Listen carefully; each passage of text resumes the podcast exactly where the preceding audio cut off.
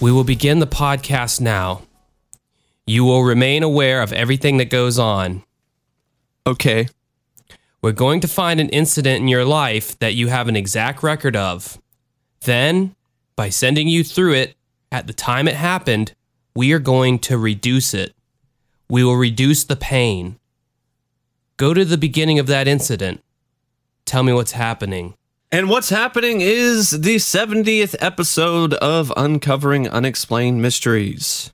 That is correct. Wow, Mike, that's weird hearing you kind of do the intro there.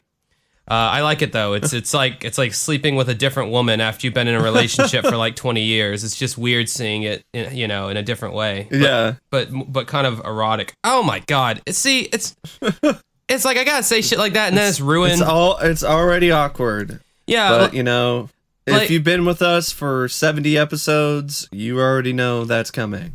You know what to expect. uh, you know, you would think that, but the the one star reviews still keep rolling in. So yeah, I know, but we also get some other ones that are nice. Yeah. But a lot of people just judge us on our first episode, which is kind of unfair. Right, they It's do. like- and I've got I've actually gone in and I've retitled like episode one. Um, I, in parentheses I put go to episode seven. That's the better audio because like I really do feel like people listen to the first one and they write us off, Yeah. and it's like, hey, dipshits. If you made it to, if you would have at least got to episode seven, you would have heard that we quickly advanced our. Anyway, we're we're going off on a tangent here.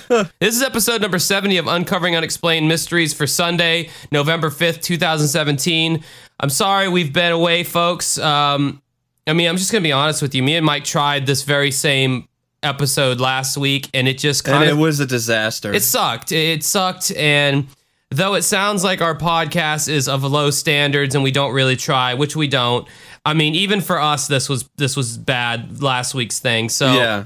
you know, I was like, let let me rewatch the documentary, which is going clear. Uh, the uh, Scientology and the Prison of Belief. That's a documentary we're going to be I talking about. And I know that I, I heard that you watched it again with your uh, friend, and she had never seen it before. So I'm actually curious to see what, or to hear what her thoughts are.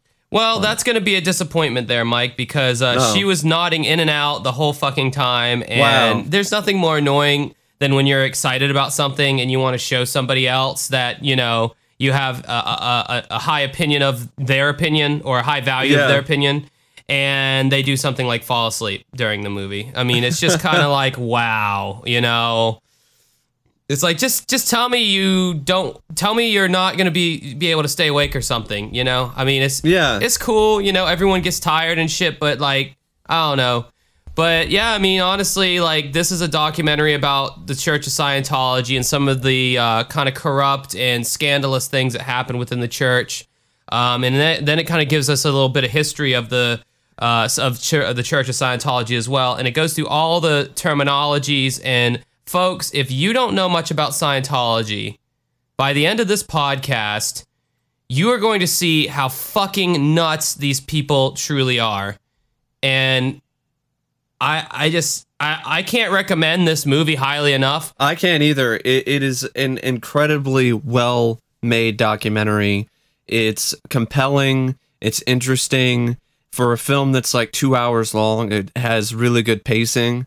So it, it isn't one of those boring documentaries. I don't understand why somebody would fall asleep watching this because I personally feel it grabs you right by, right from the beginning by the throat and doesn't let go. So it's kind of like really like of all the documentaries. Well, she's got a really weird like like she doesn't get to sleep very much. Um Uh, so that's understandable then. So Yeah. I'm not really gonna blame the, the you know the whole falling asleep if you're not getting sleep.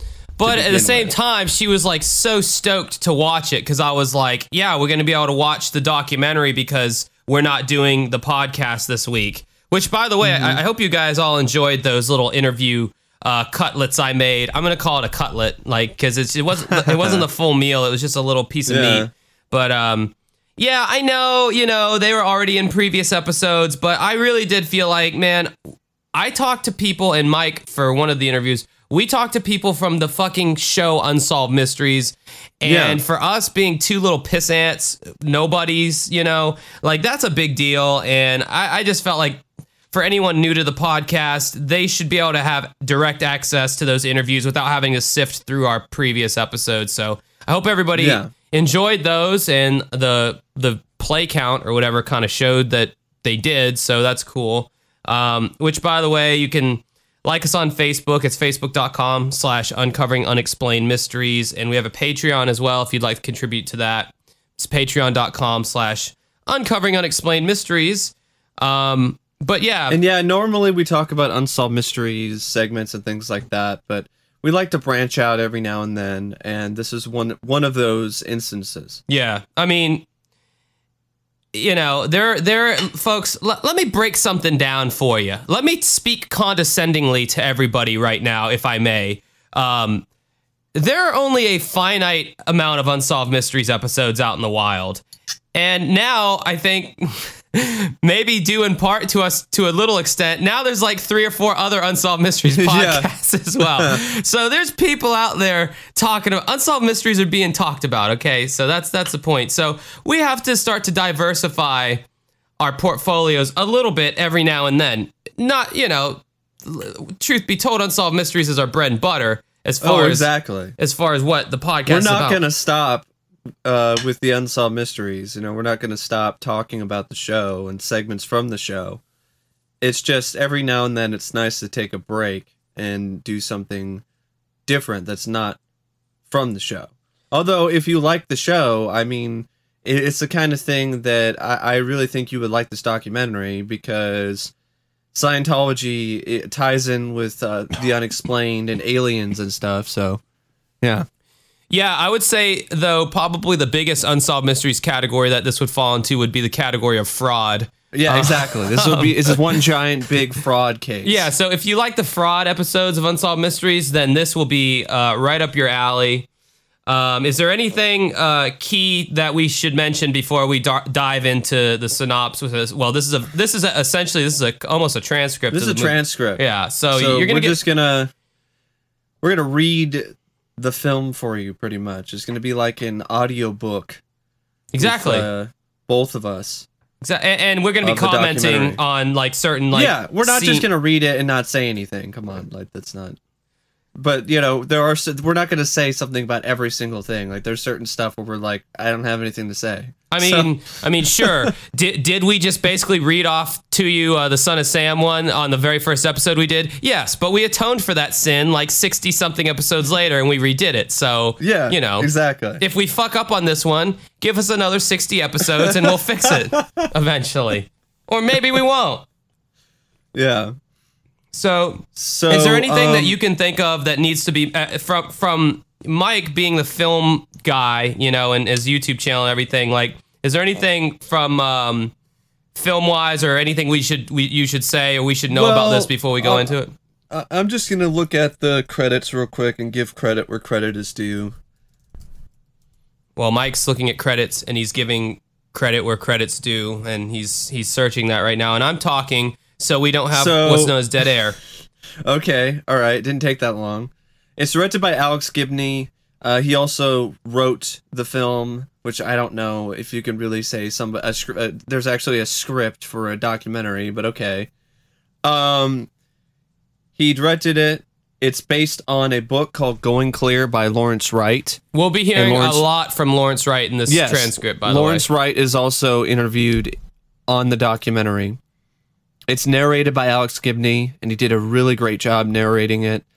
Uh, I thought the the film was really well edited by Andy Grieve, and uh, like I said earlier, it's 120 minutes, but it goes by pretty quick, and it's just you can tell that this is a film that there's a lot of care and thought put into it to make it as engaging and as interesting as possible. So, if you like what you hear, and even though we're reading off the transcript, it's not the same as actually seeing the film because there's certain visuals and certain things and the way that they show certain shots that you're not going to get from us reading the transcript. And I mean, we can't forget the ultimate uh, "We Stand Tall" music video clip Yes. that you have to see to believe. You have to see that shit to believe it. And also, there's a link on YouTube uh, with that video that has uh, these uh, annotations on it that just reveal even more juicy details of the tomfoolery and fraud of Scientology. Yeah, and all, the only uh, little teaser I'll give you about the We Stand Tall music video the Church of Scientology made a, a music video. Sorry, I kind of burped just then.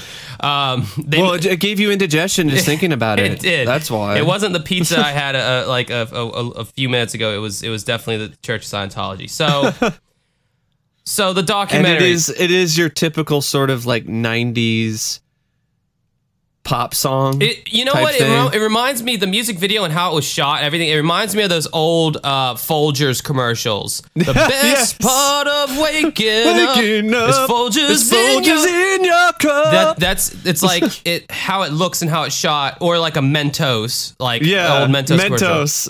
Like that's yes, what it a reminds me Mentos of. commercial. So yeah. Anyway, so let's let's let's We take. stand tall. Hey ya, hey ya, we stand. oh, it's bad. Let's get into this shit, okay? So the, the, the documentary starts off with a, a writer, filmmaker, and Scientologist for 35 years, a man named Paul Haggis. Now I like this guy. I, I like the cut of this Yeah, man's he's- jib. yeah, he's a really great guy. He starts off by saying, I was 21 years old, living in London, Ontario, Canada. Now, that's kind of a mouthful right there. London, Ontario. Good Lord. How many cities are we cramming into one fucking country here? He says, I wanted to be a documentary filmmaker, and someone had told me about what they called, they said, there's this cult in New York called Scientology, which I'd never heard of. And, he, and if you give them all your money, they'll make anything possible in your life. About six months later, I was walking down the street. This guy was there selling books, and I realized they were selling the same book, Dianetics, which again, I'd never heard of. He handed me one and asked me to look at it. He was talking, I wasn't really listening to him. I opened up the cover and it said, stamped on the inside of the page, it said Church of Scientology. And I said, Take me there. The next uh, person who's interviewed here is an actor named uh, Jason Beghe. Is, Yes. that, is that how you Correct. say his last name? Jason Beghe is an actor I'm familiar with. He was in a film by George A. Romero called Monkey Shines, and he was really good in that. So he's an actor and a Scientologist for 13 years. All right. All right, here we go. I'm not a great multitasker, you know, and if I feel like doing something, that's what I do. And uh, I was into this shit, and I was becoming an auditor. Like I was in Scientology probably four months, and I'd done more than John Travolta had done, and he'd been there for 85 years or some shit. My agents called, you know, and you and they said you got an audition. Eh, fuck it. I I I don't really, you know what I mean. I I was on, I'm on a spiritual adventure, and this was like, whoa, you know, this is an interesting road, you know. So, uh, what was the question? yeah, and that's how that's how they that's when Jason started speaking, like he just kind of went off on this shit. Like this shit was Yeah. like in his head and he was just like going off about Scientology and he's literally going, "So, what was the question?" Like at the end of the interview or whatever. And he's like, so tell me, how was it you first? Uh, this is the question. So tell me, how was it you first got involved in Scientology? So then we go to Spanky Taylor, who was a public relations consultant for Scientology, and she was a Scientologist herself for 17 and years. she was a really good friend of John Travolta's. Yes, which they get into later on. And she says, Well, I was introduced to it by some friends. I don't know if they said it or if it was just talked about by others uh, that they had superpowers. And I, I was like really young, but I thought "I- I'd like to have superpowers. I mean, who wouldn't? Right. I mean, like if if, so, if some religion or some cult is saying we'll give you superpowers, like wouldn't a lot of people be like, yeah, I'd sign up for that? She'd have to But- be real but at the same time, I would be for- like, come on, I don't buy that. Like, I, I would just be like, I'd call bullshit on it immediately. I'd be like, superpowers, come on, Look, no. I mean, it was it was it was difficult to damn near impossible for me, even as a kid, to believe in organized religion, let alone this cr- this kooky side religion called Scientology, where people Yeah. are saying they're going to give you superpowers. So, I don't even know it's really a religion. It's more of a cult to me. well, as we'll soon see. So she's talking about the you know this the Scientology place. You know, get, they'll give you superpowers. She's saying, but Also, I had done so much political social work, so this really looked like that it was a solution to handling a lot of the world's problems. Instead of t- trying to handle things en masse, you could deal with it person by person, make each person better, and thus the world would get better and more sure. and and you know that's that's a good sentiment that's a nice sentiment to make each person better and thus the world would get better and surer like it seems like scientology is saying all the right things but the way that they're going about it is not the right way Well, it's like any other call. They they tell you yeah everything you want to hear at the get go in the beginning, and then only once you're and in. then you're drinking punch Right. Once you're in too deep, then then you're in. You know, yeah, you're drinking some Kool Aid in in South America with some guy who kind of looked like me a little bit. I got I got to read this next line by Dave Miscavige. I'm sorry, I just I have to because I I am so fascinated by the. Ch- David Miscavige is the chairman of the board of the Church of uh-huh. Scientology. So in the documentary, it then cuts to David Miscavige standing in front of the, the, the Church of Scientology congregation. And he's just going, Well, thank you very much. And welcome to our whole new world. It's a world where the operative phrase reads exceeding all expectations, transcending all parameters, extending the boundaries beyond any boundary, not to mention Godspeed, lightning speed, and a quantum leap in sheer rapidity of progress up the bridge. And then everyone starts clapping. this is Tom Cruise, dude. This is this is John Travolta and Tom Cruise. This is this is what Yeah. they belong to right here. Then he goes, "We're out to make every life extraordinary. And if by chance it ever seems laborious or a sacrifice, then you're looking at the off ramps instead of the highway. You are missing the signpost up ahead, the next one that reads, next stop, infinity. he sounds like a cheesy self-help speech guy Fucking nut job. this guy is a I, I love the job. whole lightning speed. I'm like lightning speed. What's the? What's next? You're gonna go plaid? what are you gonna go to ludicrous speed? Yeah, and if you guys are wondering about the whole sheer rapidity of progress up the bridge, oh, we'll get to what the bridge is. we'll get to that for sure. So you- speaking of John Travolta, Hey, he is uh, interviewed next, and this is an interview I think on the set of some film. I think it might be the General's daughter because he's dressed up in military. of course duds. you would know that. Fucking nerd. Probably my favorite concept of Scientology, you know, is a world without criminality, a world without war, a world without insanity. And I know of no other group that their goals are that clear. Look, I don't you name me another philosophy, religion or technology that one of its main goals besides the three I mentioned earlier where joy is the operative concept. I mean, what he says here actually does have some weight, but not with a organization as corrupt and as batshit insane as Scientology. Right. If if it wasn't for all the stuff that we're going to get into here, uh, all this sounds great on paper, and I love how they're throwing the big names up at the very beginning of this documentary to really whet your appetite for what's about to come. And then you and then you have John Travolta and then you have Tom Cruise. Then you have crazy Tom Cruise up on the. and he's all he's on the podium. He's on. He is up there on the pulpit. shaking hands with Misca- Miscavige, gets up there. He's got. He's These are the times now, people. Okay? These are the times that we will all remember. Were you there? What did you do? So, what do you say? Can we clean this place up? Yeah! Okay, because we're counting on you. Okay? All right? To uh, IRH. no. It's it's LRH. LRH. L. Ron Hubbard. To LRH. Hip hip hooray. Hip hip hooray. Hip hip hooray. Dude, this that scene is so crazy because they have Tom Cruise on this podium, and you're like, oh look, there's Tom Cruise, and he's looking rather handsome, you know, Mm-hmm. and he's got this big fucking like Special Olympics medallion around his neck, and he's saying all this Freedom shit. Medal or something. Yeah, Freedom Medal some of shit. Valor. You know, this totally made up award by the Church of Scientology to give to Tom Cruise because they're totally sucking his dick right now, kissing his ass to, to keep him to keep him uh, interested in in the church. Well, yeah, they're tap they're tapping into his ego. He's a very egocentric guy. Right. So they're just doing whatever they can to please his ego. But you're and that's seeing what's this. keeping him in. you're seeing him give this speech and you're like, "Oh, Tom Cruise, you know, that he's a fairly sane individual."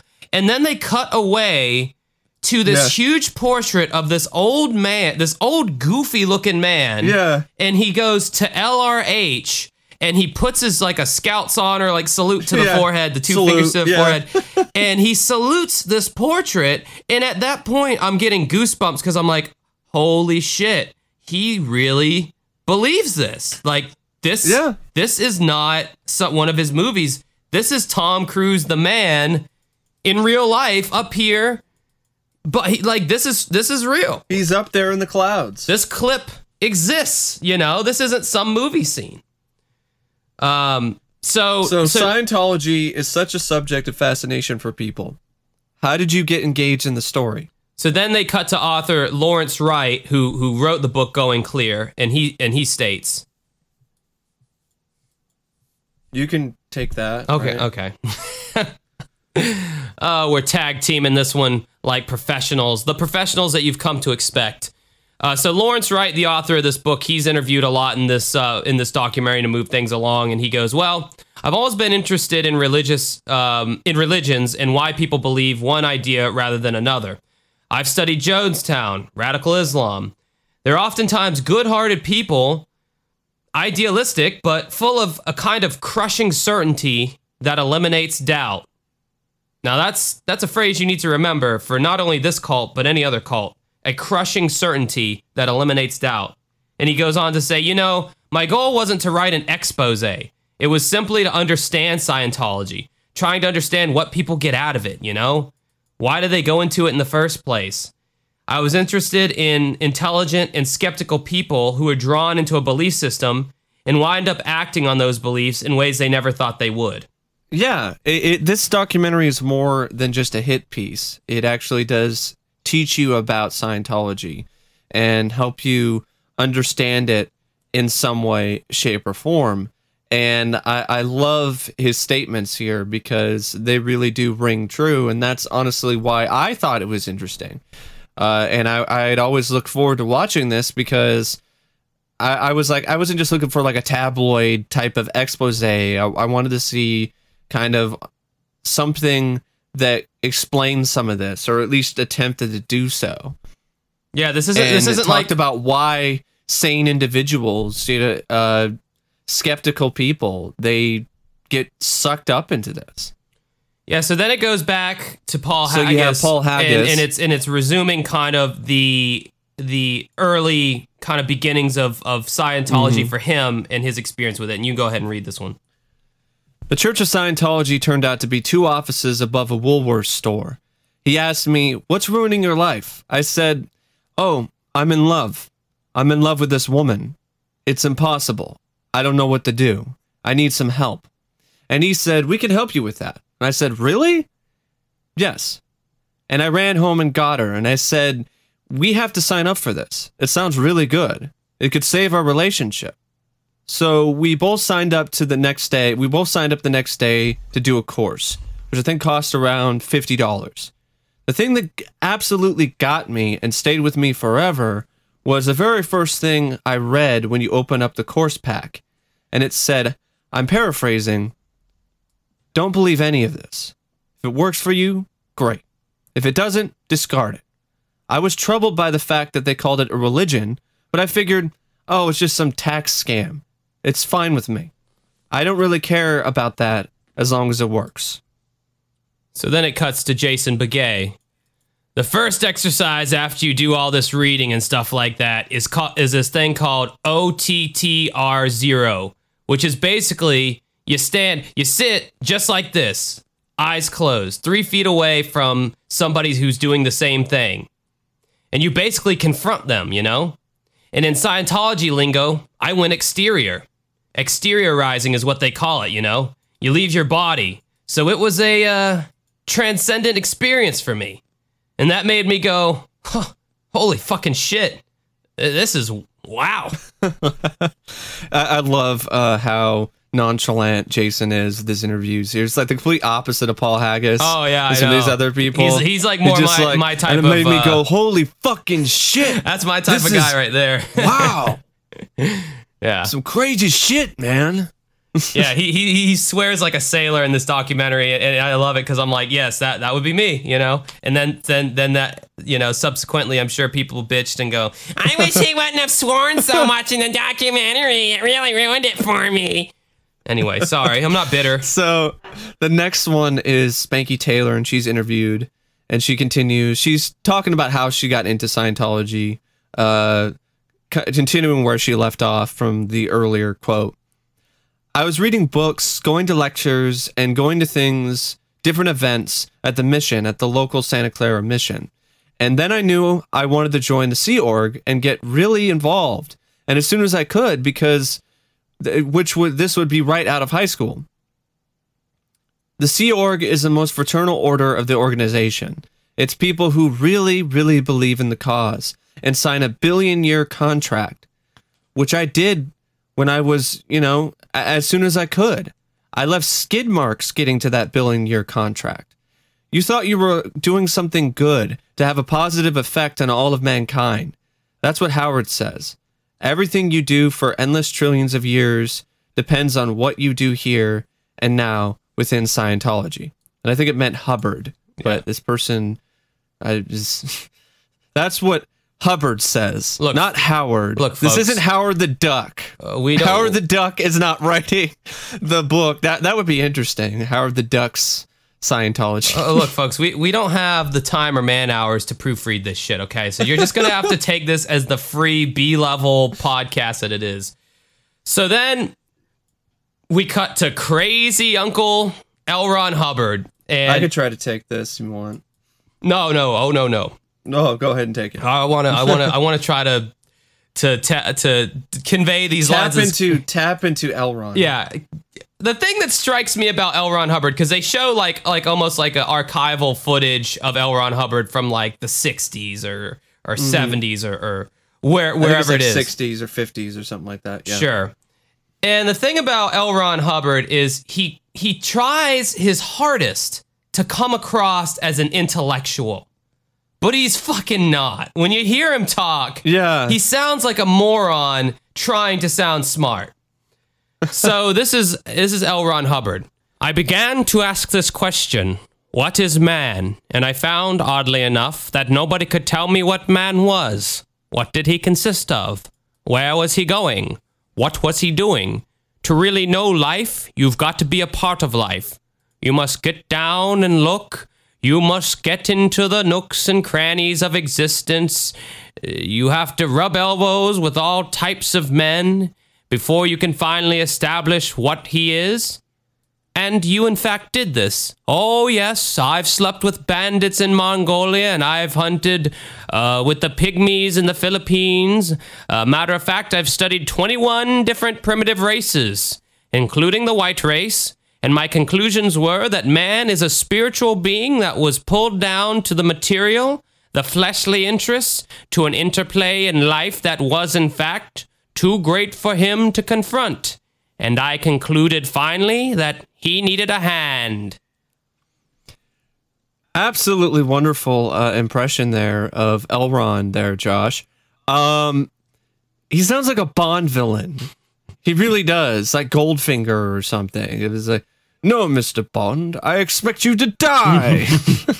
And even in the like the Uh, footage that they showed of him yeah, from the the documentary, he might as well have been petting a fucking like white cat in his lap or something. Like Doctor Evil. yeah, like with a fucking like monocle in his face or something. He he yeah, he looked like a Bond villain.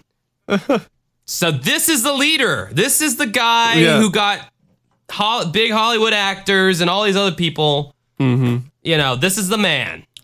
Look up a picture To of him. un- to understand Scientology, you have to understand the life and mind of its inventor, L. Ron Hubbard. Hubbard was a prolific writer. He actually holds the Guinness Book of World Records for the number of books published, more than 1,000. Hubbard got his start in the Depression writing pulp fiction, named for the cheap paper used. Writers were paid a penny a word, so he had to write a lot to make any money. Hubbard hammered away so fast on long rolls of butcher paper that he used to drop sweat on his typewriter. Hubbard's career took off when he began to write for a magazine called Astounding Science Fiction. Along with authors like Isaac Asimov and Robert Heinlein, Hubbard wrote stories with a sense of mission to get man to the stars. Author Lawrence Wright goes on to state he found his true métier in science fiction, and a lot of what Scientology is, he had previously written about in the form of his science fiction. He had the ability to fabricate these amazing tales, and he transported those imaginary stories into his theology. Like you even see like uh, pictures of these stories, and you have stuff like clear and other sort of elements that you would see would be placed into Dianetics or Scientology. Yeah. After Pearl Harbor, Hubbard took command of a subchaser, but he was still a man prone to invention. He would write that he sucked, he sunk, he sucked. he would write that he sunk two Japanese subs, but in fact, just off the coast of Oregon, he opened fire on what turned out to be a log and dropped most of his depth charges on underwater magnetic rocks. When he accidentally shelled a Mexican island, he was relieved of his command. After the war, Hubbard ended up in Los Angeles, where he settled with a small group of seekers and visionaries.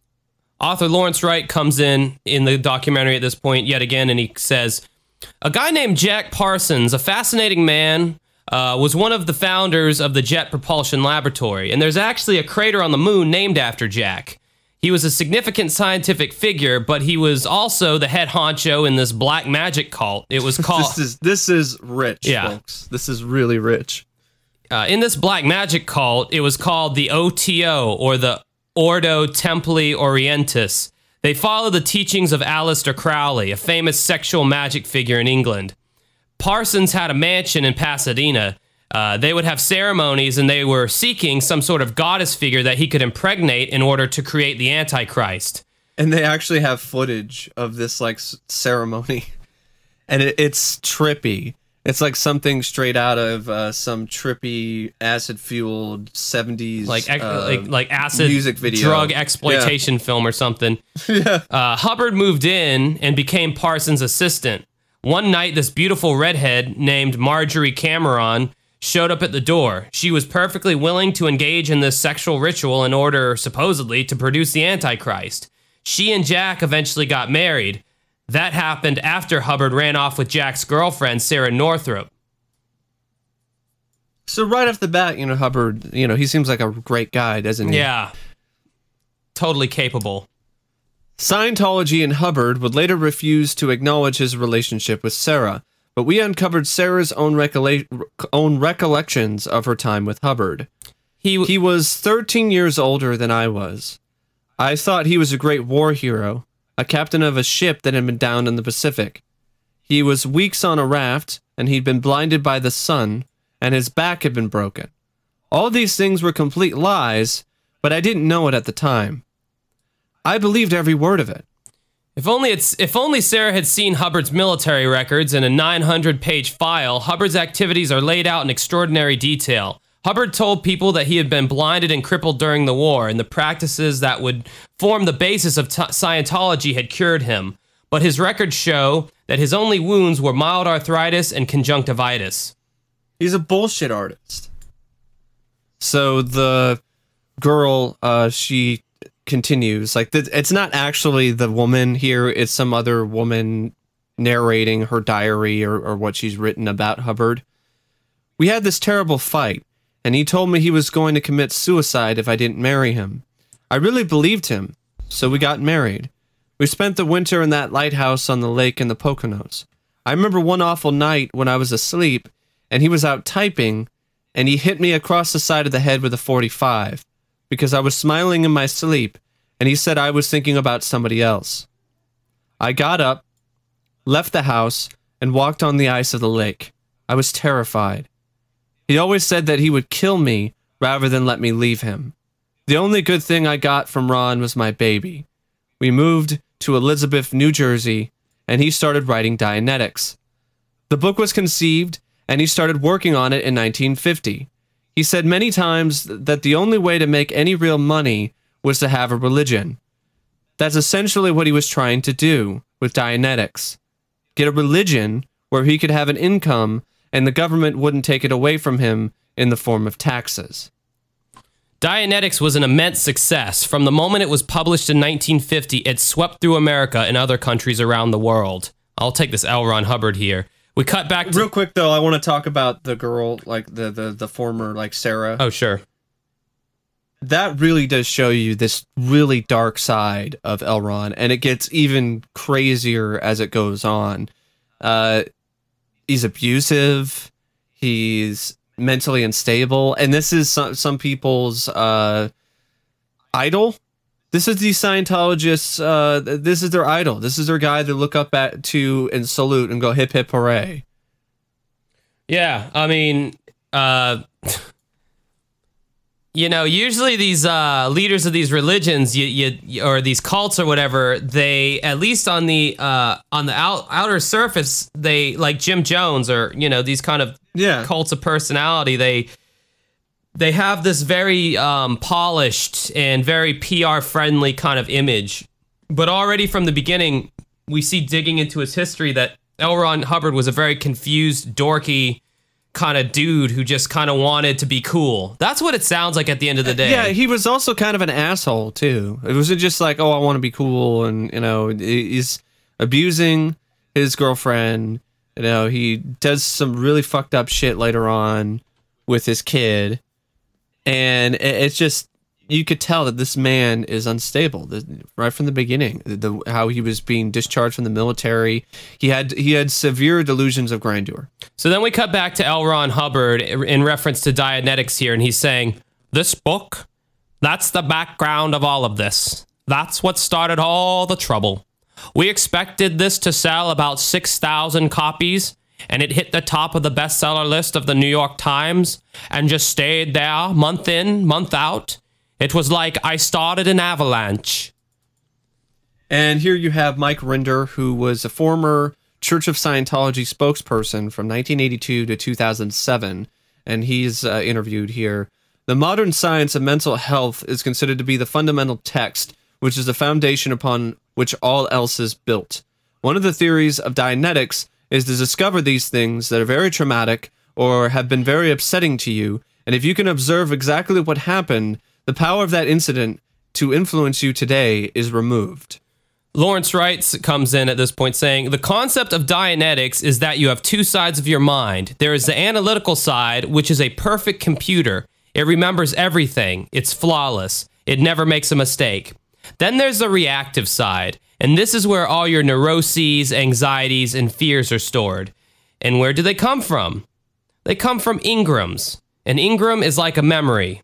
Then it cuts to Uncle L. Ron here. I, I just I gotta take L. Ron's Uncle L. Ron. I gotta cut. I gotta take L. Ron's lines here. oh, that's fine. No problem. So it cuts back to L. Ron Hubbard, an old like like kind of uh, archival footage of him again going. A man has an automobile accident. He has a picture of an automobile accident. He has all the sensations of having been hurt in the automobile accident. It takes him a long time to recover because he's still wearing the automobile accident. If you said, hey, why don't you take this automobile accident and throw it away? Well, all of a sudden, he recovers from the automobile accident naturally because the thing that's keeping it impressed upon him and his body is his mind. An auditor is a practitioner in Scientology. He listens and computes. We have a meter. A meter simply shows where an individual is aberrated. Then you have Lawrence Wright who comes back in and he describes what the E meter is. The E meter is a very powerful instrument. It's one third of a lie detector. A lie detector would also measure your respiration and pulse. There's two cans, and there's electrical wires carrying an undetectable amount of current into a meter with a needle on it. According to the Church of Scientology, it actually detects the mass of your thoughts, although there's no evidence that thoughts have mass. So again, already we're poking hole. The the documentary is kind of like subtly poking holes in Scientology because it's saying Yeah. an e meter is one third of a lie detector because a lie detector would also measure your respiration and pulse. So already this e meter isn't even as scientific as a common lie detector would be. No. And and with this whole Dianetics thing, it just it tie it ties in with the time where people were looking to improve themselves, and it makes sense that that kind of took off because people were doing all kinds of stuff. I mean, even later on, like in the '70s, people did stupid self help programs, you know, and people just want to better themselves. And there are a lot of gullible desperate people out there who are willing to get sucked up into things like scientology kind of feel like especially this this thing would flourish in California, which it did because you had so many of the hippies at the time who kind of that was their mecca was like L.A. You know, like in like San Yeah. Francisco and you know all these places and yeah so this religion kind of you know it, it, it kind of preys upon that hippie like you know the, the energy fields and these other kind of things and and there's not a god who's saying that you know you're you're an imperfect being. You're instead it's it's these other things you know that we'll get to called thetans and you know. So anyway we cut back to mike rinder who says uh this current from this e-meter the current passes through your body and as your mental mass increases so does the resistance to the circuit. So the auditor will ask you a question. Tell me about an upset with your mother. So which it's it's in essence psychology really or psychi- psychi- uh, psychiatry. Um but you'll find out later that L. Ron himself hates psychology. He hates psychiatry and thinks it's evil or wrong. So Lawrence Wright goes back to Lawrence Wright and he's interviewed he's he, this is uh, what he has to say. What's truly bothering you about being with you know with your wife's behavior? What is it? Why are you upset today well i had a fight with my wife. Well i can see that there was that same thought. Say that again. And gradually the needle will have less response. And in that manner you discharge that emotion. Then you're asked to go back to earlier incidents that were like that. And you might say well my mother spoke to me in the same scolding tone of voice. And you recount that story. And eventually you discharge that emotion. And that's very much like freudian freudian therapy. Freudian freudian freudian therapy sigmund freud.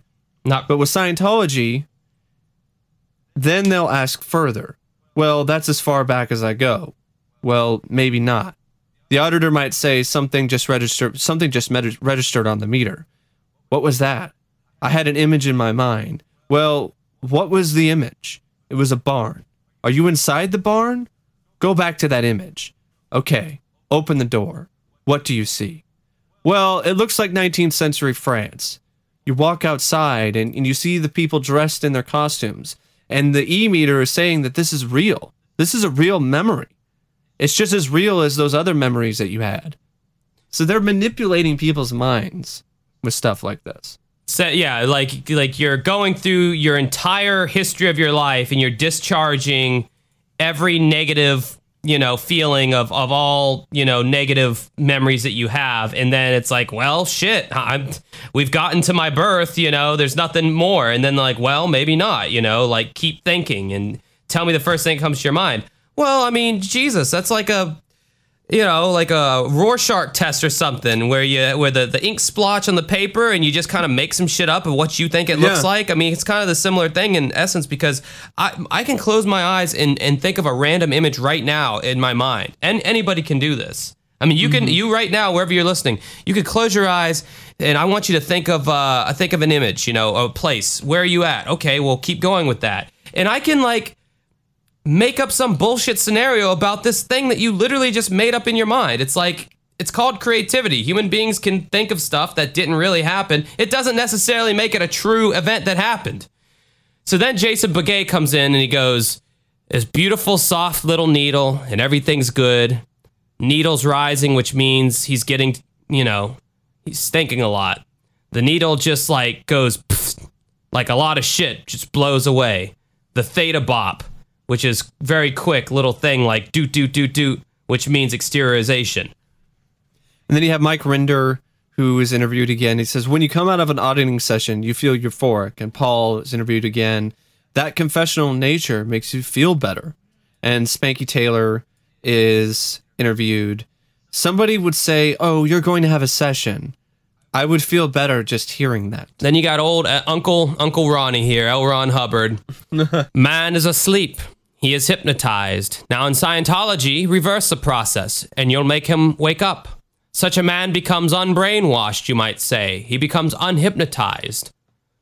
This sounds, Mr. Hubbard, in a sense like an extension of psychology or psychiatry. Oh, no, no. Psychiatry has to do with the insane, and we have nothing to do with the insane whatsoever. Is this a form of psychoanalysis? No, psychoanalysis, they lay back and, and, and don't don't don't associate Scientology with such people. That's that's terrible. That's bad manners, you know? I mean, that just shows me this guy's nuts. I mean, he's talking about psychiatry and psychology. It's like, that has to do with the insane. We have nothing to do with the insane whatsoever. When in essence they Coming have from the insane guy. they ha- all right, okay, they- all right. they have everything to do with insanity.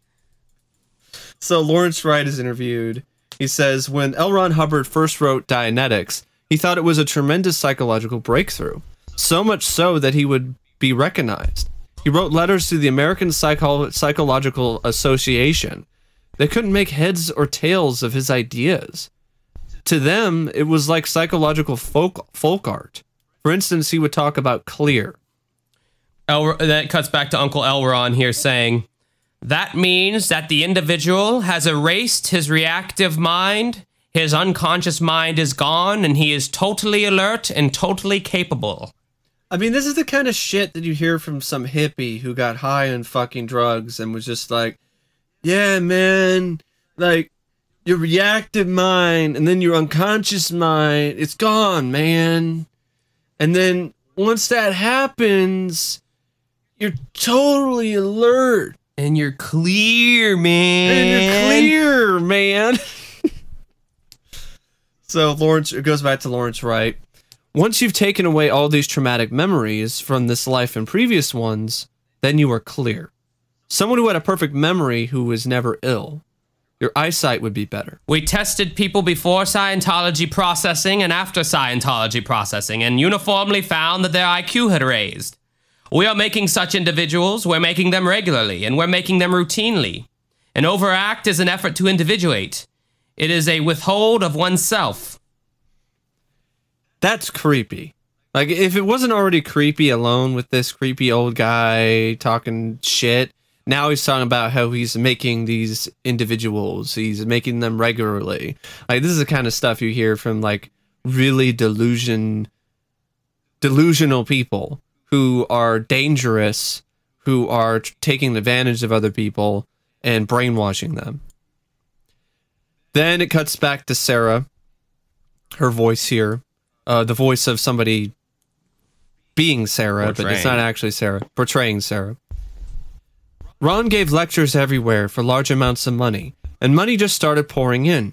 I mean, these people were paying $500 a piece in the 1950s for training in Dianetics.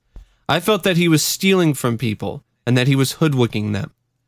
All the business of sitting, holding hands, and putting all these false memories into people's minds, they would fin- finally come along and say, Oh, yes, I can remember it all.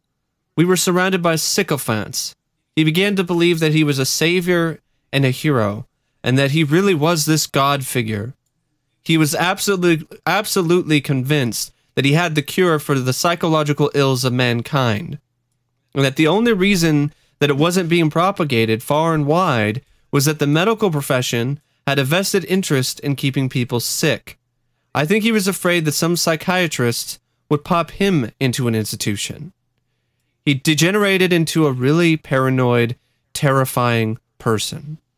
Sarah threatened to leave Hubbard unless he got psychiatric help. You can take Lawrence right there. And then Lawrence Wright goes on to say he responded by kidnapping their baby and taking her to Cuba. He was incapable of taking care of her, so he put her in the charge of a mother and daughter who were both mentally retarded. Again, stand up guy, man. Stand up guy. Yeah. So we cut back to Sarah, and they apparently kept her in some kind of cage. He called me and told me that he had killed her.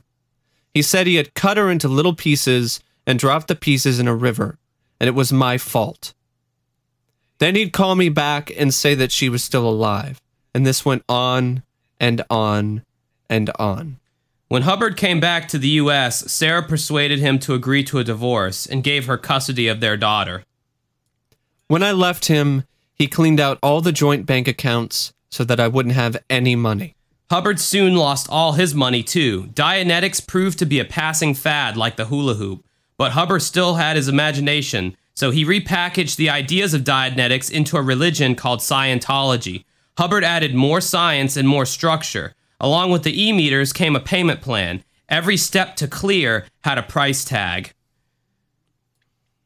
Then you have this uh, guy off camera says something. Says, "How would you describe your business model?" And then you have an interview with Tony Ortega, who's a journalist for the Underground Bunker blog. Rapacious. It's all about making money. Hubbard from the beginning knew that people would pay for this counseling at a pretty good clip, and so he continued to come out with more and more levels. The real money was in paying for these higher and higher courses. They were getting into thousands of dollars. Those prices kept going up and up. That's really where Scientology begins to create this indoctrination. It's is it's Hubbard that came up with that. Only Hubbard. And you have to be a part of our group to get the, that spiritual satisfaction you were looking for. Yeah, and that plays a video clip from the Hubbard College, and it's saying uh, the Hubbard College of Scientology Qualifications Division, Department of Certifications and Awards, does hereby certify that Anthony A. Phillips has obtained the state of clear. And they hand him some kind of like diploma or some shit. It's just silly.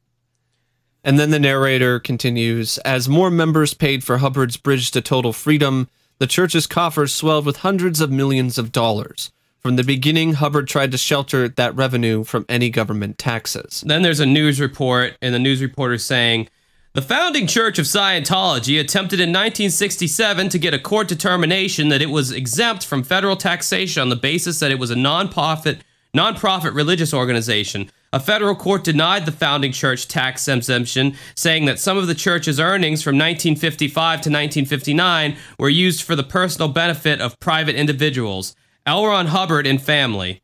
ABC News has repeatedly requested interviews with Mr. Hubbard. We have been told that he is unavailable. Then it cuts to this uh, woman named Hannah Eldringham, Eltringham Whitfield. She was one of the original Sea Org members and a Scientologist for 19 years. Now this lady, this is she's got she's got some uh, she's got some stuff to say. Yes, it was very exciting. It was that heady mix of emotion and belief, and it's you get stuck to it. It's so strong that it sticks to you like glue. There's no way you can get away from it. I was deeply convinced that we were going to save the world. I consider myself tremendously fortunate to be in that position.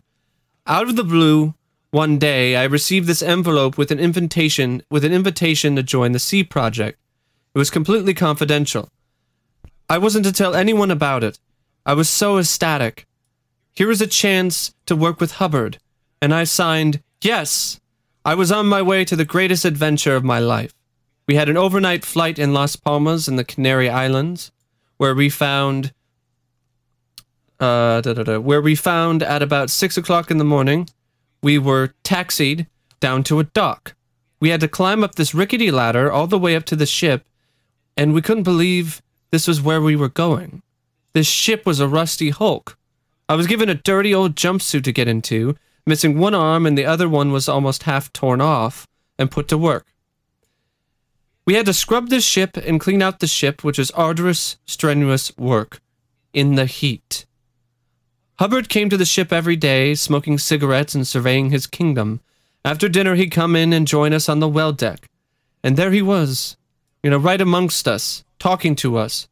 He would be his most magnificent self at those times. He'd lean back, he'd look up at the cosmos, and he'd point out galaxies and constellations, and he'd say, The fifth invaders are up there. And this is how they dressed, and this is how they talk. And see that blip across the sky over there? He'd point it out, and we were all, Yes, we see it. We see it.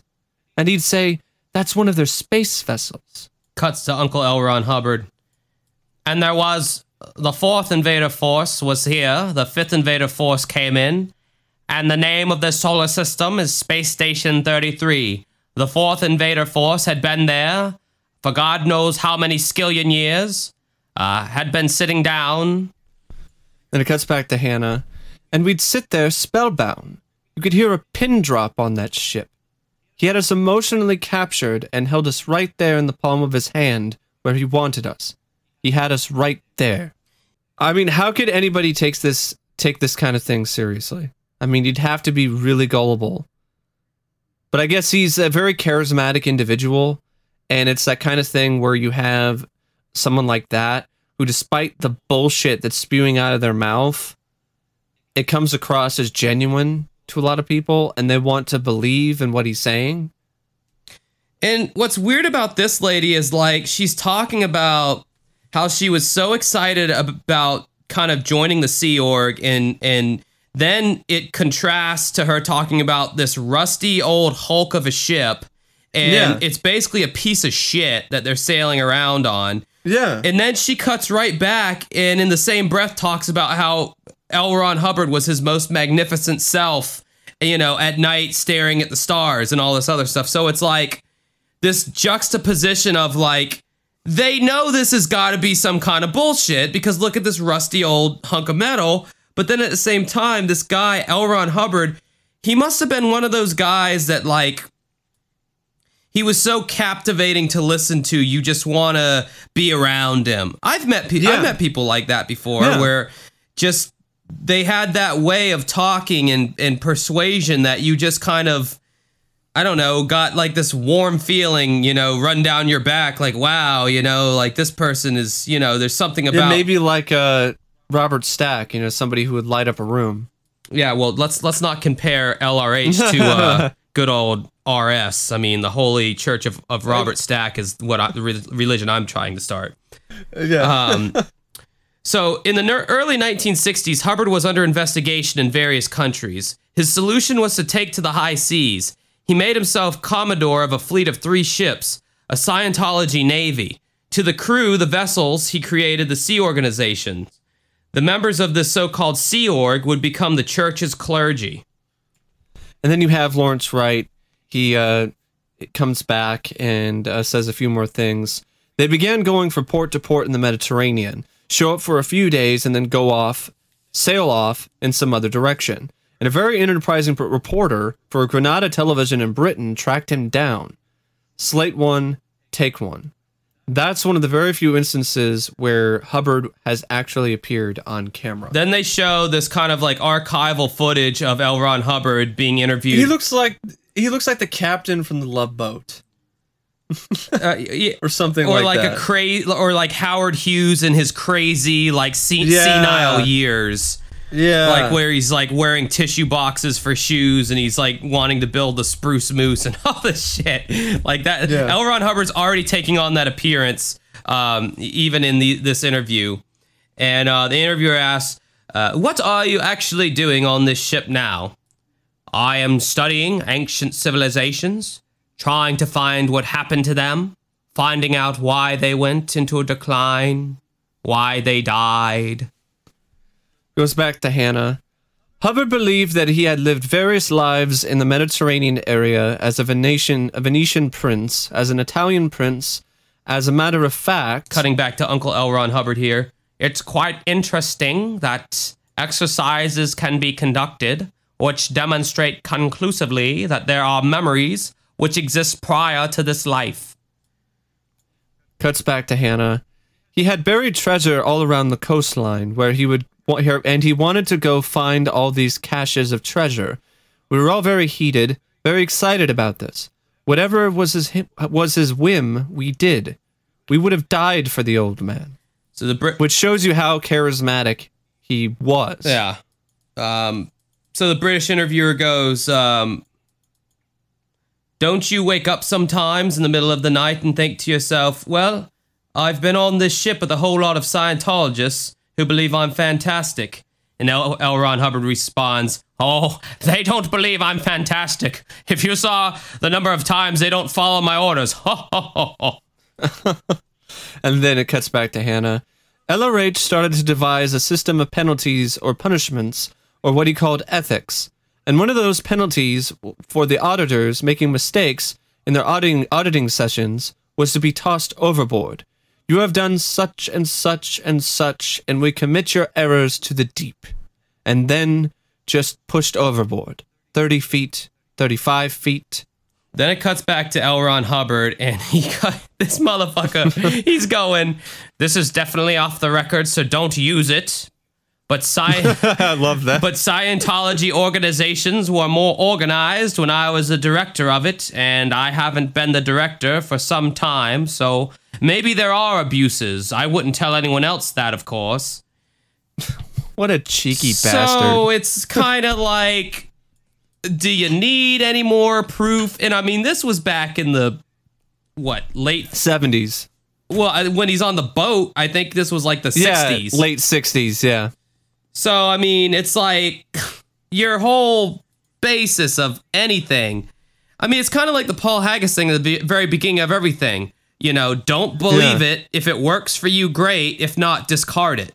Yeah. Uh, you know, it kind of goes back to that. You know, because But at the same time, LRH to me, like he's a nut job, but he's not as terrifying and scary to me as his successor is. And we'll talk about that more. Yeah. So the soon. British reporter goes, Do you ever think that you might be quite mad? And he goes, Oh, yes. I'm the one man in the world who never believes he's mad. That's the madman. You're the one man in the world who never believes he's mad is the madman. He's like, ha ha ha ha ha ha. Yeah. Eh, yeah. You're a madman. So then it gives a. By the mid 1970s, the Scientology ships are no longer welcome to dock at many ports in the Mediterranean. Hubbard set sail for the United States, and in Florida, he snuck ashore, and it goes to Paul Haggis. So we got married a year and a half after we joined and moved to California. And I wanted to be a writer, and my wife, she was studying Scientology. We had a baby right away, and the only people we knew there were Scientologists. I was working as a furniture mover during the day and writing spec scripts at night. Then on the weekends, I'd, you know, I'd be there doing some auditing. And there was a social aspect to it too. You got to hang out with people, and there were some interesting people, nice people. And these are all people who were looking to improve their life. Yeah, another aspect about when um, L. Ron docked in Florida and he snuck ashore uh, to avoid subpoenas and IRS agents, he remained in hiding for the rest of his life. Yeah. Uh, while Hubbard was hiding from public view, he was very active in directing the operations of the tur- of the church, particularly in Hollywood. This was just after the hate Ashbury era. And what Scientology was selling itself is get high without drugs. It was a place where people went and explored ideas, and you would often see famous people Leonard Cohen, members of the Grateful Dead, Rock Hudson. So they built the Celebrity Center. The idea was to draw in these famous entertainers and use them as pitchmen for the religion. Then it cuts. That- then it inter- That totally makes sense. Yeah. L.A., Hollywood, early '70s, got all those hippies who were all trying to get high without drugs. Yeah, No, he had. A, I think he had more hippies that were trying to get high with drugs, but yeah, I'm sure. You Yeah. know, there were some that were, I guess, trying to be straight edge even before straight edge was a thing. Um, then it then it introduces uh, Kim Masters, who is a journalist for the Hollywood Reporter. She goes on to say, uh, in, an, in an industry like Hollywood, where stardom is such an elusive quality, Scientology would offer a route to maybe feel a little bit more secure. And when you're trying to break in, you're also dealing with relentless rejection and something that helps you stay focused and feel that you're improving yourself and becoming more clear. Uh, you can see the appeal of that. Yeah, a young John Travolta, like super young John Travolta. I think like '80s John Travolta or At something. least. Yeah. The beliefs and practices that I've studied in Scientology have been so invaluable to me. Have you ever met Ron Hubbard? I'd love to. I'd be honored because I think he's so brilliant. Uh, He and he says it. He says it like such a dumb, like just ditzy, Yeah. like Valley Girl. I- I'd love to. Uh, I'd be honored because like I just, uh, I just think he's so brilliant. I just think he's so brilliant. Ah. I must say. Then they cut to Spanky Taylor again, and she goes on to say, So when I worked at the Celebrity Center, I would just, you know, recruit various people, like Priscilla Presley, uh, it, which I don't know if you guys know or not. She's also a Scientologist, but they don't really harp on that very much in this particular documentary. Uh, and of course, John Travolta. John Travolta. Johnny, he came, uh, he started on course, and he was so fun and outrageous. He just made a party wherever he was. Lawrence Wright. John Travolta was a young actor in his very first movie. He was a troubled young man and he was looking for help. And this very first movie was The Devil's Rain, which is a crazy movie. Have you seen it? Yes, it's crazy. Of course you've seen is it. absolutely crazy ass 70s movie. People turning into goat men and shit, and rain that melts them because they're making deals with the devil. It's it's insanity, but it's entertaining insanity. Uh, it's not scary. I think it's trying to be scary, but like it's the opposite of scary. Like it's it's just. Not I just remember the clip they show in the documentary. Uh, the one guy's got like what looks like this greenish like mucus or pus coming out of his Yeah. eye. Mhm. That was pretty gross. So he was a young actor in his very first movie. He was a troubled young man and he was looking for help. A fellow actor gave him a little bit of Scientology counseling. She gave him a copy of Dianetics, and he was transported by this. So then it cuts back to Spanky Taylor, and she goes, uh, he would go out on his auditions, and no matter what he went out for, he would get it. A Band Aid commercial, right away, he booked that. Now the Army starts you. He was booking everything. And then he went up for a series. Of course, he books it, and it was a big series. Welcome back, Kotter. And that shows a clip of Travolta back in the day. up your nose with a rubber hose. Oh my God. How is, how, the people of the 70s or whenever this shit Yeah. came out, they must their cringe meter must have been a lot higher Yeah. than now because any I, I love I love the I love the seventies joke that they made on the VH1 show of the seventies where they talked about Welcome Back Kotter, and and they were talking about like the one like the Rorschach guy, and he was all talking about like, well, what if like this is the seventies man, like this guy was probably like, getting into Studio Fifty Four, you know. And you know, it was like, oh, it's Rorschach, it's it's Horshack, you know. It's like, uh, do the laugh. oh, that's so sexy. Mike, I got I don't know what the fuck you're talking about right now. I got to be honest. It- It's it's a reference to uh, oh the seventies. Oh, okay. you never heard of that show? I show? have heard of it, but I don't. Who's Rorschach and? He's a character from Welcome Back, Oh, I never watched Welcome Back, Kotter. What the fuck? How have you seen it? You're like 29 years old. You're as old as me. That was that was way before yeah. our time. Mike, you're t- I'm an old school guy. That's why. Mike, you're 29. Just give it up. You're not 28. I mean, it- yeah, 20 chronologically you might be 28, but like mentally you're 29. I'm probably younger than that mentally. Yeah, well, we're both probably teenagers still mentally. So, so in the late 1970s and early 1980s, John Travolta was Scientology's biggest star. Spanky was assigned to be Travolta's key contact with the church, and she helped out with producers, fans, and the press. They became close, and when Spanky got married, Travolta was there. when Johnny first got into Scientology, he didn't even believe in himself that much. But he got injected with a lot of confidence, and then you get this phobia inducement that if I leave, it's all going to go down the tubes. And when you're in the organization, all the good that happens to you is because of Scientology. And everything that doesn't that isn't good is your fault. then they cut back. So that's that's a great mantra, isn't that, for a religion? Yeah, Imagine if the Bible was all like, ah, you know, everything that good that happens is because of me, because of God. And everything that doesn't happen, it's your fault. You know, everything good that doesn't happen is your fault. But I think it kind of still is like that. If, if something bad happens, it's your fault. Well, I mean, devil's fault. honestly, yeah. I mean, like both. Christianity, you know, it's it's it's not. I I mean, it's not as crazy, I guess. But I mean, it that's got its own things too. I won't get into like all that, but I Yeah. mean, it's like in Christianity, it's like if something good happens, it's God, God did it. If something bad happens, you did something to, to piss God off or something. Like you, Or it's just that's just God's yeah, way. that's God's will, and we have no explanation for it whatsoever, which is even worse. And I never understood that because I was like, so God killing your grandmother was God's way. I, I don't understand that. I really don't. I mean, you know, the grandmother dying, that's more understandable, but like an earthquake in Haiti that kills like millions of innocent Yeah. people, it's like, well, that was all part of God's plan. anyway, uh, we won't get on religious talk. No, no. So then it cuts back to Paul Haggis, and he says, they sell it all in the beginning as something quite logical. Everything makes sense, and you're going up what they call the bridge. You're doing this auditing, and this is good. And the next one, well, it's not quite as good. It didn't quite make sense to you, but you know, you've already paid for the next one, so you'll do that one.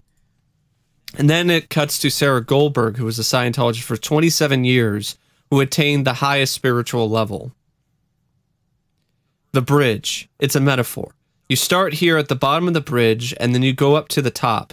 So, where it is, it's an awareness scale. You start down here, and if you're not aware of anything, then you go up here and you're a whole lot more aware. You're whole you're a whole lot more aware of who you are, your spirituality, your relationships to others.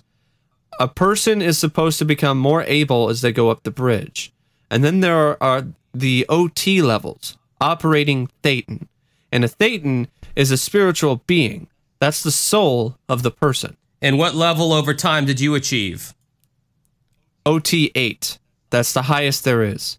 You can't get any higher than OT 8. Paul Haggis cuts in. From the beginning, you hear these stories. People tell these abilities they've been able to gain.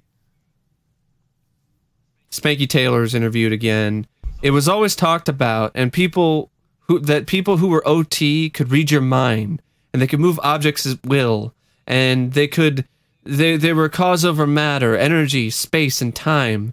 So it sounded so damn good to me. I mean, I thought, wow, this is great. Now, now when she, okay, so these people who reach these levels of OT, it's like mm-hmm. uh why when you joined the church, couldn't you have just gone up to one of these people and been like, "Hey, move this cup with your mind"? And if they're able to do it, it's like, "Oh shit, this works." And if they're not able to do it, it's like, "Okay, well, this must, you know, the, the, they can't do any of this stuff that that was kind of yeah. sold to me. I mean, wouldn't that be the test, like the instant test right exactly. there? Well, that makes sense. That's the thing. It makes sense. That's the reason why people don't do that. Um, I'll take this one is uh, Paul Haggis, and uh, this is one of my favorite quotes from the entire documentary. This like really starts blowing the lid off of things and showing you how truly ridiculous this whole thing is. I finally get to OT3, and they give me the secret materials, which I've been hearing about all this time. They're handwritten by Hubbard. You have to keep them in a locked briefcase and be very cautious because they always said if this gets out, it's dangerous to people. It could actually do harm. It could actually do them harm if they are not adequately prepared. And I read it. And it doesn't make any sense. This gobbled story that didn't make sense. I remember for one fleeting second thinking, maybe it's an insanity test. Maybe if you believe this, they kick you out. You know, maybe that's it. That, of course, is not the case. They talk about, you know, the fact that the Earth was created in such and such trillions of years ago, and this guy, space guy, galactic overlord, was this was a prison planet, and people being caught, captured, and being brought to planet Earth, and put them in volcanoes and blowing them up, blowing them up with A bombs. Whoa! I, I, I studied geography in school. Those volcanoes didn't exist 75 million years ago. And we have these lost souls all over us and we have to get rid of them. And I'm going, what the fuck are you talking about? I mean, I'm down for this self help stuff. I'm down for, okay, I can be clear. I can get rid of the negative emotions. But what the fuck is this? Pretty much when you get to the upper levels of Scientology, the creation myth is explained to you. The story is that 75 million years ago, people lived in a world very much like the world of America in the 1950s. It cuts to Uncle L. Ron here. People at that particular time and space were walking around in clothes which looked very remarkably like the clothes they wear at this very minute. And the cars they drove looked exactly like the same cars we drive now. And they walked down the streets that looked like these streets. And back. And it cuts to Lawrence Wright. It was a very similar world and similar problems, one of which was overpopulation. They had elected a fellow by the name of Xenu to the supreme ruler. There was a tyrannical overlord of the Galactic Confederacy named Xenu.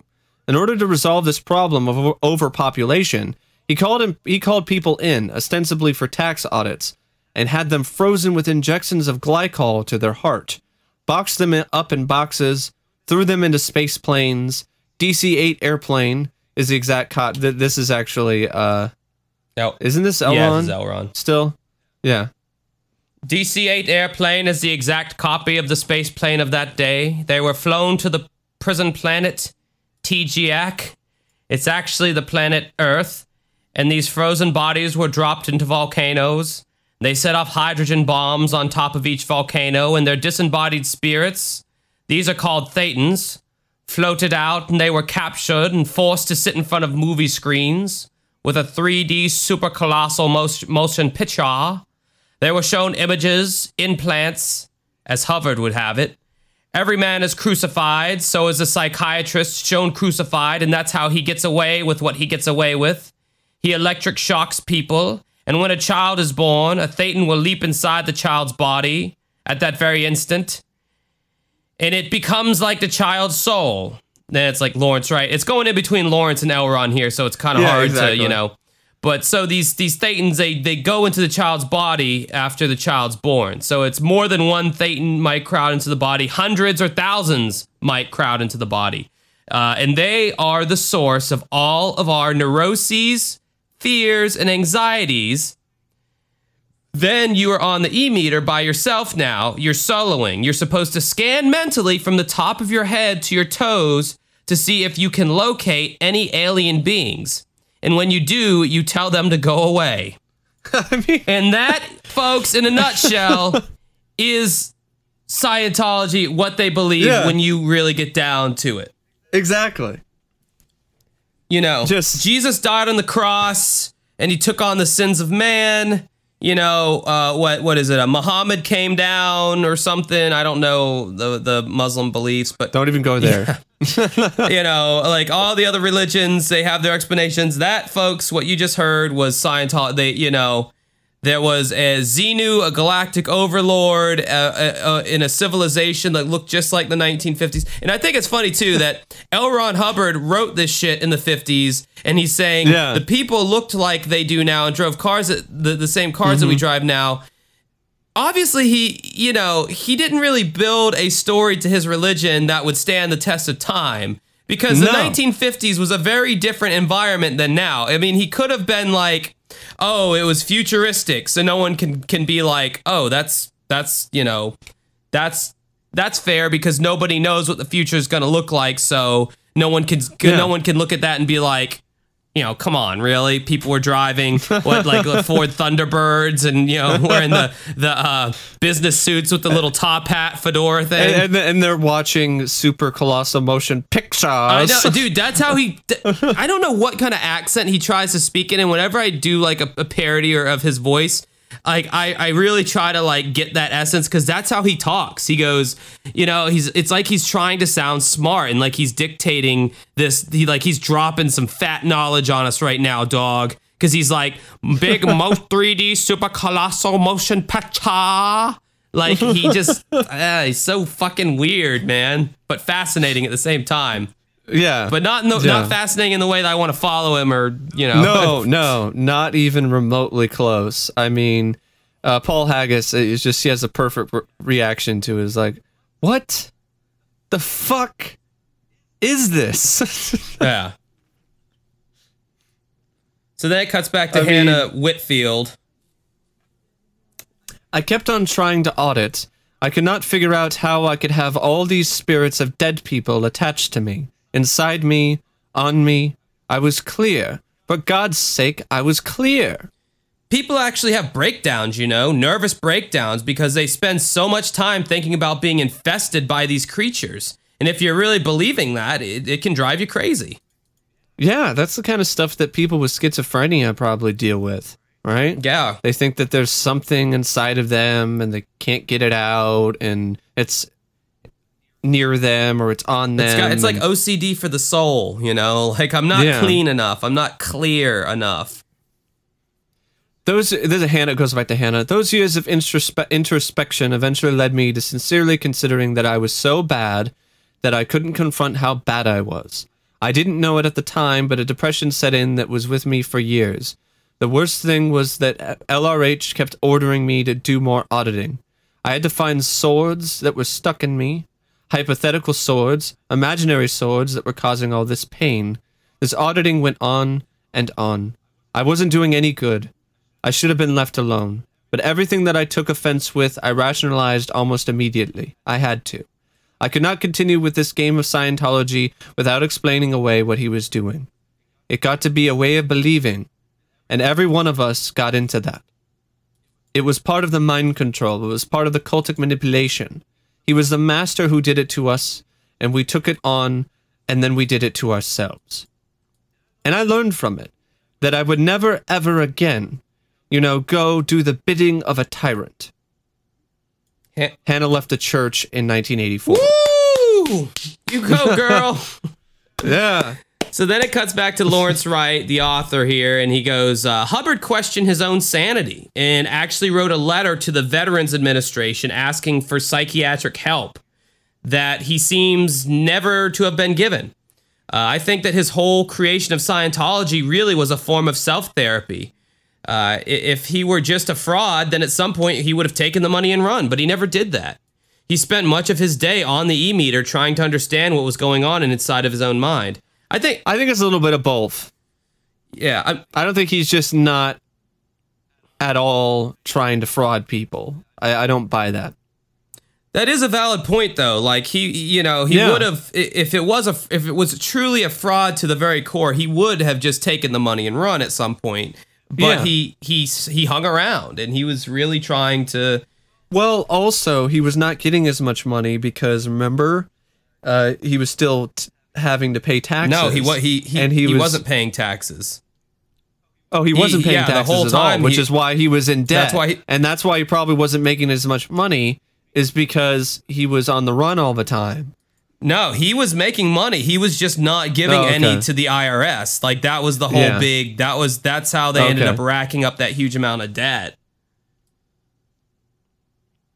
But that's still kind of taking money and running because you're not paying taxes. Well, he wasn't running. He wasn't running from you know the congregation though. You know, and No, that's usually no, how no. fraudsters work. They'll Yeah, exactly. But the congregation in this case is willfully paying him. So that's the difference. well, they willfully pay in all the other instances too. Yeah. So what's your point, Mike? That sometimes, you know, because the whole thing with a collection plate and things like that, that's like, it, there's a part in the Bible that's like, give your blessing and whatever. Like, this is just like, pay me so you can get up to these different levels of Dianetics or Scientology. But anyway, either way, it, it's, I, I think it's, a, I, I, he may not be defrauding people in the way that he's just trying to take the money and run, but I still think he's defrauding people with this just ridiculous cult of his that doesn't help anybody. He's morally defrauding them. exactly. So you have uh, the same narrator, uh, Alex Gibney. He says this crazy story. He starts uh, introducing this crazy story uh, from this guy that he interviewed who was asked by Hubbard in his last days to create some machine that could get this powerful Thetan out of his body. So Hubbard became increasingly paranoid that a powerful Thetan had infected his body and that regular auditing wasn't strong enough to make it leave. Yeah, that sounds like a sane individual, doesn't it? Oh yeah. When Larry Wright was researching his book, he videotaped an interview with a Scientologist who was asked to help Hubbard expel the Thetan.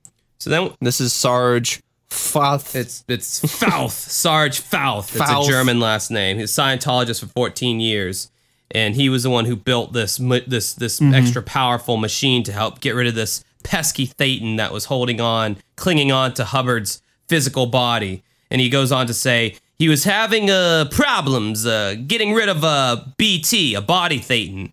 So he wanted me to build a machine and basically blow the Thetan away just to get him out of there, blow him out, and also kill the body. Um, so like the off-camera guy saying, so he's basically asking you to kill the body, and he's like, well, basically, yeah, but uh, I didn't want to kill him, I just wanted to scare him. So I read some books about Nikola Tesla and stuff, and I figured, uh, you know, maybe building a Tesla coil would probably be the best route to go.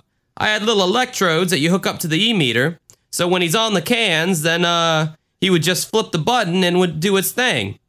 off camera guy goes, So did he try it? And uh, Sarge responds back, As far as I know, he blew up my e meter, burned it up.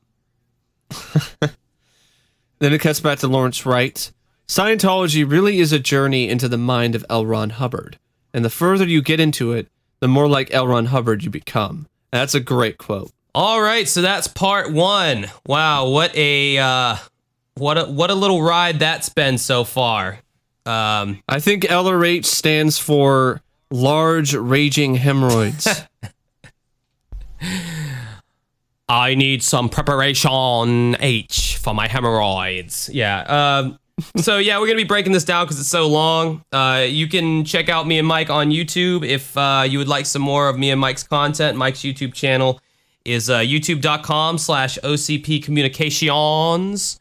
And uh, my YouTube channel is youtube.com slash dancing with ghosts. Um, these are both fine channels. And um, we are both uh, OT level one clear. So um, we still have some ways to go up the bridge, but you know we're we're on our way so far. But uh, as for me and Mike, uh, we hope you look forward to part two next week. Until then, uh, good luck traveling up the bridge. Good night. See ya.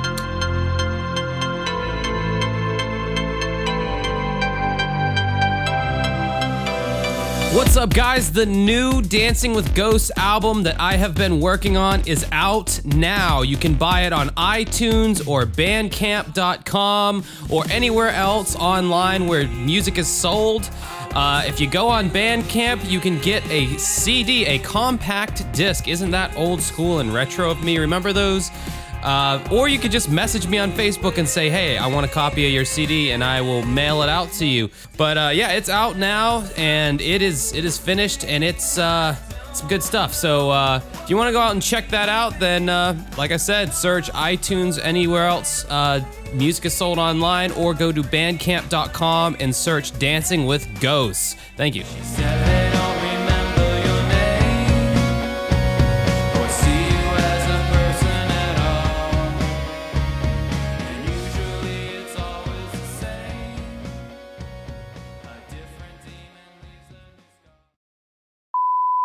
I began to ask this question What is man? And I found, oddly enough, that nobody could tell me what, man was. What did he consist of?